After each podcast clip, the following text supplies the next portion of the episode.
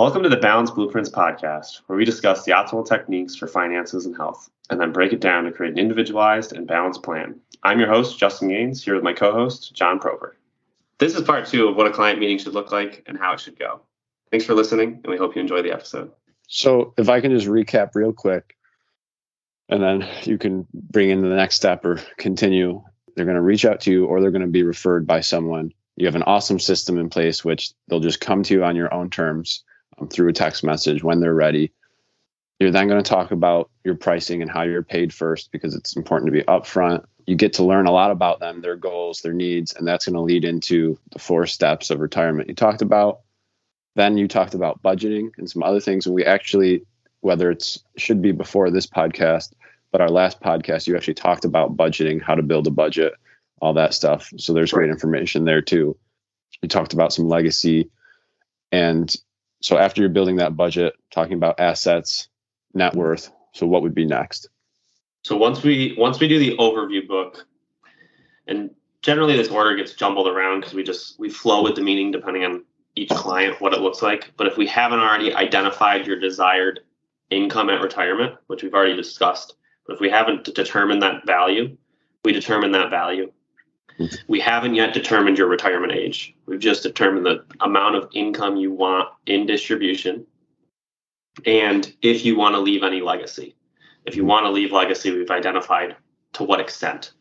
And that's going to allow us to determine what our accumulation number needs to be. From that, and now we have a budget in front of us. So now we look at okay, we have an accumulation number target.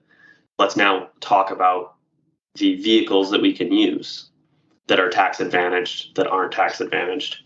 The main ones that most people are going to use is we're going to we're going to talk and look at your total comp package from your employer because we want to look at what protection vehicles and also what income accumulation vehicles and savings vehicles does your work offer that we can use in order to maximize our budget and maximize our contributions. Because if you have a 401k and your company matches, I'm not a huge fan of 401k as accumulation vehicles, but if your company's matching your contributions, you're making 100% return day one. So you automatically have had 100% return. You'd have to have a 50% reduction in your investments in order to be at break even. That's a no brainer. Yeah. That's a no brainer. Even I understand. like it, it, used to be contributing to your 401ks up to your yeah. company match, but not exceeding your company match. Yeah contribute your 401k up to the company match. We'll look at your your company package, determine what that number is, put that in there. And we'll you sometimes you'll have options for different types of 401ks. So we'll we'll make a decision there as well. We're going to talk about Roth IRAs versus traditional IRAs. And an IRA is just an investment retirement account. So a Roth IRA, your money's taxed now. So taxes will come out of your paycheck, and then you're putting money into the Roth IRA post tax dollars. A traditional IRA, you're putting it in pre tax dollars. So it's going to lower your taxable income now, but you're going to pay taxes on distribution. So now our accumulation number needs to be larger because we're going to lose a portion of that to Uncle Sam hmm. in distribution. So that's why we want to worry about distribution phase first. Is it the same amount usually taken out, or will taxes change over time? So typically, that's an exercise we do with a client: is what do you think? Do you do you think taxes are going to increase or decrease over time? Imagine they increase. I mean, if you look at the U.S. spending habits, I don't see the U.S. government decreasing their spending. The way that they are able to fund their spending is through taxes. Yeah. Generally speaking, over a long period of time, taxes are going to increase. Right. And if you look back at history, taxes have increased over time. So as a result of that, we want to decrease our taxable income in distribution. Now, the other reason why is say somebody says, I think taxes are going to go down or they're going to stay the same. Okay. Let's take our pre tax dollars in contributions. Mm-hmm. We're going to grow something. Okay. If we put in $6,000 a year, $500 a month into an IRA for 30 or 40 years, that's going to accumulate to a certain dollar amount. And if I have my calculator, I can actually I do. I have my I have my Handy Texas dandy. Instrument college That's right. that nobody liked to use, but I love this thing. So let's see. Let me just run a quick calculation here. but if so if we have 40, 40 years, say we say we average uh, we'll go very conservative. Stock market generally S&P 500 over the last 40 years has averaged somewhere between 7 and 10%. Let's put it at 7%. Present value of the account's zero. We're putting in $6,000 a year. We're doing that every year. So let's solve for that. So for 40 payments, that's going to get us to, with a 7% rate of return, $6,000 of contributions a year. It gets us to just over one and a quarter million dollars. Now we've only contributed though. uh, Let's see, gotta get out of here. So we've contributed two hundred forty thousand dollars, but we have a one point two eight million. So we've we've grown a million dollars in gains. But because it was pre-tax dollars, all of that money is going to be taxed. Right. The lump But- sum of 1.28 million. Is going to be taxed. Mhm. But in order, so in order for the taxes on 1.28 million to equal the same level of tax on a quarter of a million dollars of income, your tax rate would have to go down so low that you'd effectively have to be in a tax-free society. So we're talking with a Roth IRA, our IRA, that 250,000 you put in will be taxed versus a regular IRA, the 1.28 million would be taxed. And obviously we're talking percentages, so it would be much higher. Correct. It's weird why they even have IRAs then. So, well, the issue is, is that your contributions to your Roth IRA is capped. So you Okay. can only you can only contribute up to sixty five hundred dollars a year in twenty twenty three. This number gets adjusted for inflation, so it generally goes up. And then if you're over the age of fifty, you can contribute an extra thousand dollars for catch up contributions to allow you to grow your account faster. if someone caps that yearly though, are they like if you if your goal is I'm just going to cap hit that cap every year, is that putting you at a good enough position or is it not that okay. No. It's not putting you in a good enough position because if we take, so we'll do the same thing. We'll say, do the we'll do the calculation again. Let's say that you start. Most of my clients, we have to be aggressive with their accounts and with their strategies, and they have to contribute more because they start later. The younger you start, the more compounding you get. But a lot of my clients generally start around age 30, Mhm. and depending on their distribution targets, I generally am telling them they have to retire at 70, not 65, because they haven't saved anything yet. Mhm. So that's 40 years, and that's where I'm pulling that 40 year from. From 30 to 70, 40 years of growth. Let's say we put them in aggressive strategies and they're hitting that top 10%. They have nothing right now. They're contributing $6,500. With this calculator, I can't adjust for uh, the increases over the years. But let's just put it at 65 and, and see where we get, even though technically with the growth of inflation and stuff, we're probably we'll add two hundred thousand dollars to this number in order to account for the compounding and the growth that occurs there. Because generally speaking, if you put it into a calculator, that's what you're going to end up with. Mhm. And then ten percent, forty years at ten percent, sixty five hundred bucks. So that would put you at roughly three million dollars. Okay. Now, there's a couple problems with this calculation. One, it assumes 10% rate of return every single year, never missing. Mhm. So that is an error in the calculation that's being accounted for. You know, if we get a year that the market drops, which is going to happen, there's going to be down years. Yeah. That's going to throw off this whole calculation. So adding the 200,000, you're probably conservatively, you're probably looking at somewhere between 2.8 and 3.2 million. Yeah. Now, again, if we want the 100,000 in distribution, we're still short of the 4 million. Yeah. So, generally speaking, if you're maxing out a Roth for 40 years, it'll put you in a position where you can get by. Yeah. That's maybe half of what you want. Right. It's it'll put you in a spot. You'll be able to live. You'll be able to retire. You'll be able to get by, but it's not going to put you in a comfortable position. So we want to look at other vehicles as well, and that's where we start talking about a 7702 plan. So a 7702 plan has all of the same tax advantage benefits as a Roth IRA, and it has two extra ones. The two extra contra- or the two extra benefits are you don't have to wait to age 59 and a half to take distributions. You can take distributions if it's funded properly. You technically could take distributions at year one.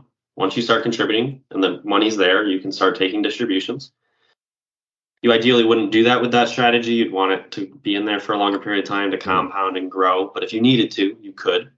The other benefit is that it actually blooms or blossoms, as we say, when you die, because there's a death benefit portion. So that builds your legacy.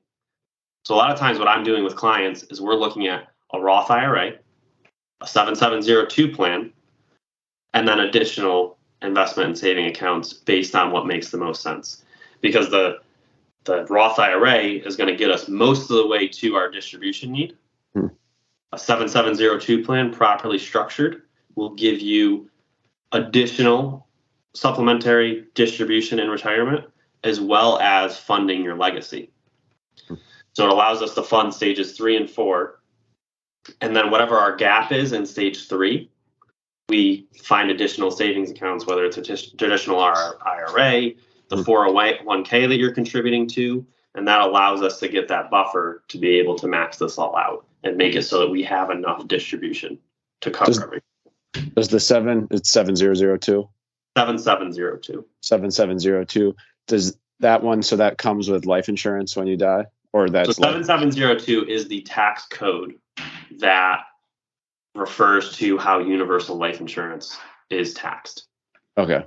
So what generally the reason why I refer to it as a 7702 plan is because if I talk to a client first about life insurance, they well I don't want to talk about that, you know, because right. they don't. But those are combined.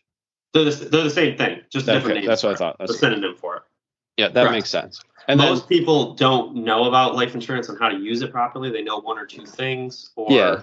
their financial advisor that knows nothing about life insurance. I I was just on a call uh, last week with a financial advisor who was advising my client, my new client, to keep his life insurance and continue to pay for it. I was advising him that under the circumstances that it was, it was an account that I acquired, so I didn't write this policy, technically wasn't structured properly, needed to be canceled and cashed in.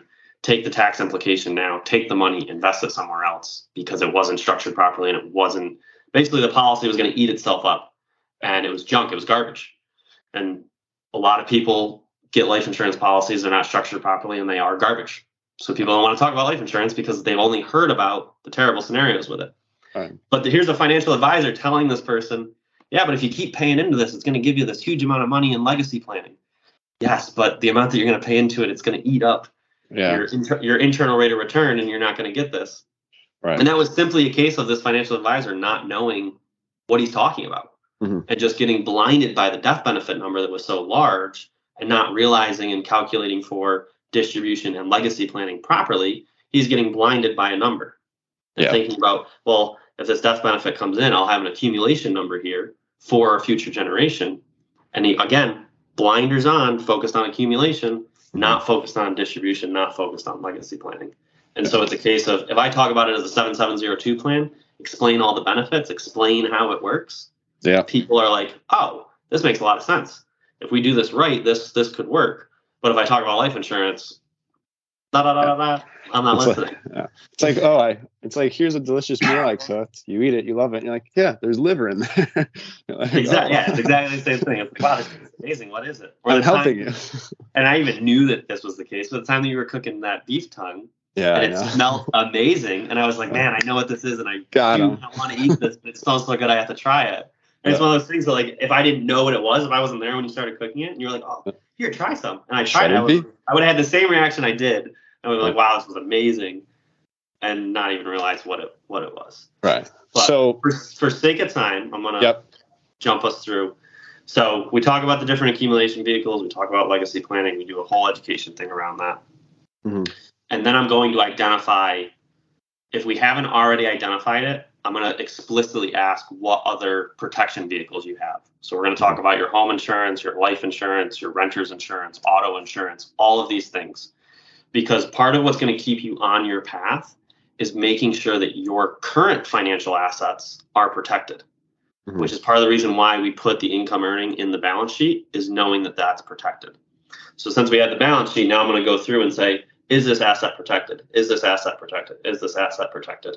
And make sure it is and then we can adjust and make sure that you're paying the appropriate amount, that it's properly covered, all of that sort of stuff. Because if we find something, an asset that's not properly covered, and we have a catastrophic loss, everything, everything we just did gets counteracted because you just had a house fire and you don't have enough coverage to replace all of that. So now your net worth just went down as a result of something completely out of your control. And it could have been corrected by paying an extra $25, $50 a month or potentially even a year in insurance. And so using insurance properly as a income and cash flow protection vehicle, which is really what insurance should be used for as a cash flow protection vehicle, we're able to make sure that you're going to stay on your path as long as possible. So we identify all the insurance protections. It's at this point, we're at an hour and a half. We're exhausted. We, you know, the client and myself are both burnt out at this point. There's so much information. I will have written this out in notes. I give the client a copy of it to take home, review everything. We haven't talked about selling anything. We haven't talked about we've talked about potentially where we're going to move stuff and we've talked about potential sales of product but we're not selling anything in this meeting. Like that is a guarantee that I give every client is we are not selling anything in this meeting. Sometimes I'll have a client that wants to meet for two to three hours and knock out two meetings in one. And what I do in that situation in order to continue to give my promise is I say, okay, we're moving into our second meeting now. Mm-hmm. And usually I have us get up, have a glass of water, take a little, you know, a quick little walk around the office or something and, and come back and say, okay, this is our second meeting.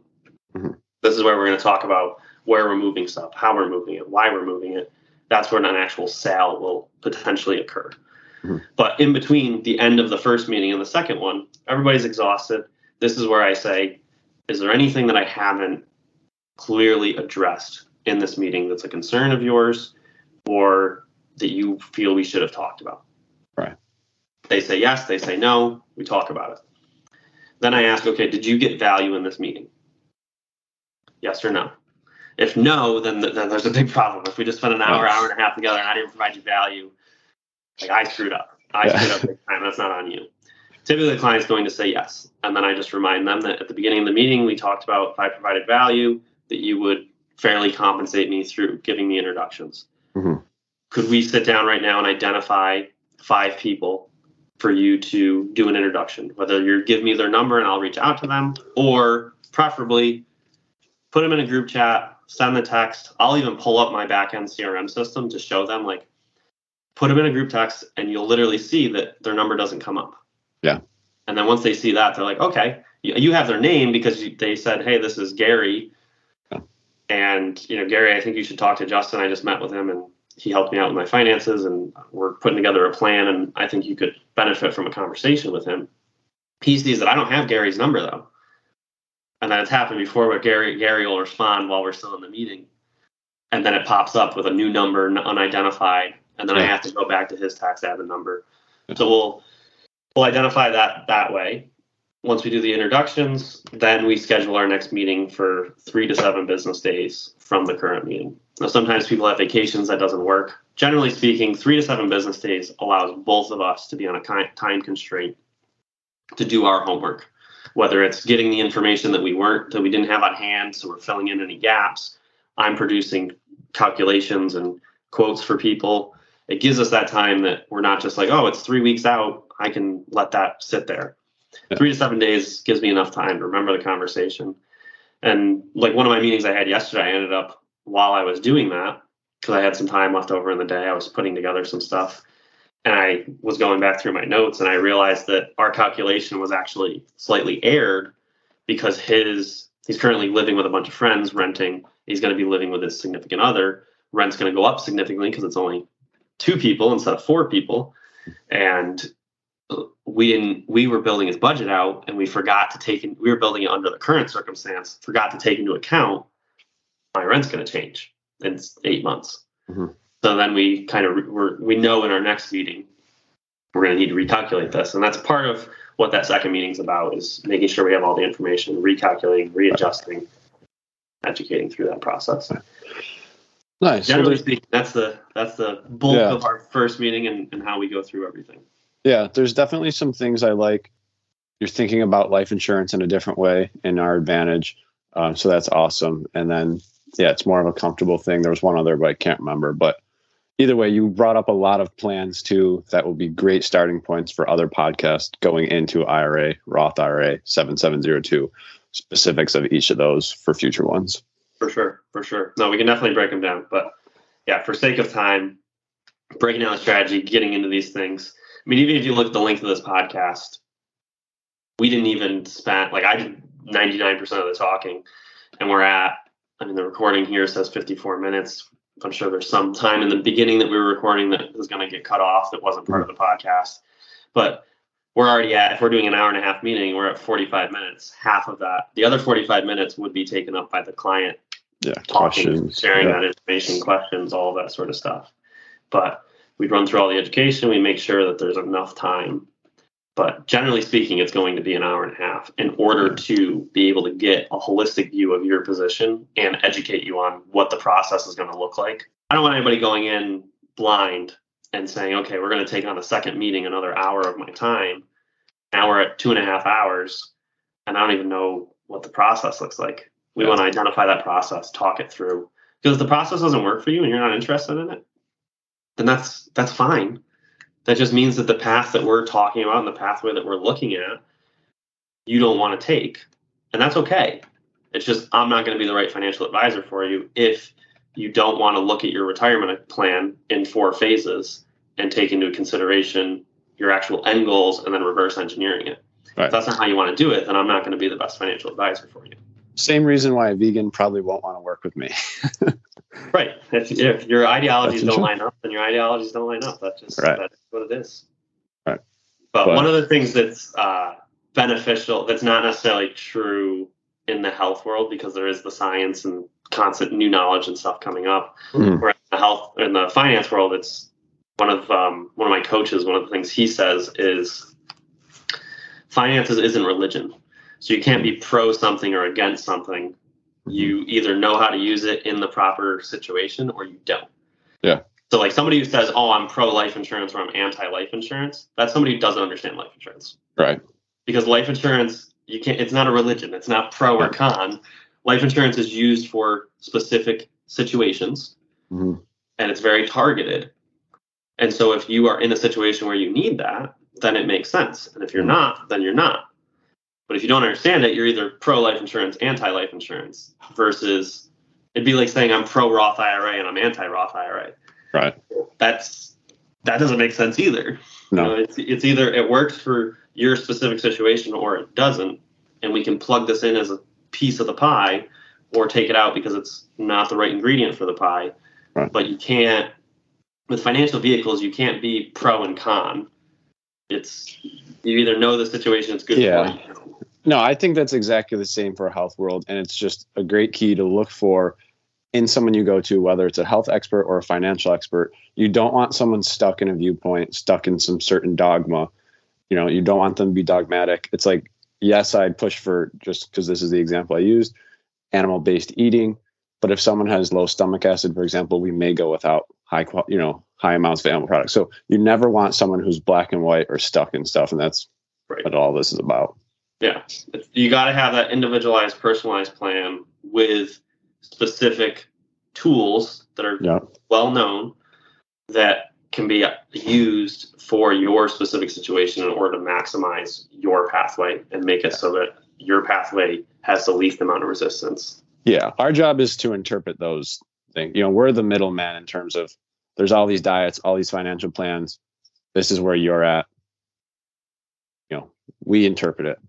Right. And you and part of what it is is explaining there are pros and cons of the vehicles for situations, but you mm. can't be pro or con completely Yeah. of one of those. And our job is to explain to the client, here are the pros, here are the cons, Yep. and here's the next best thing, and here are the pros, here are the cons. Which one could you stick with the longest? That's the one we're going to go with. It might not be the best one, but if it's the best one for you, then it's the right one. Thanks for listening to our podcast. We hope this helps you on your balance freedom journey. Please share your thoughts in the comments section below. Until next time, stay balanced.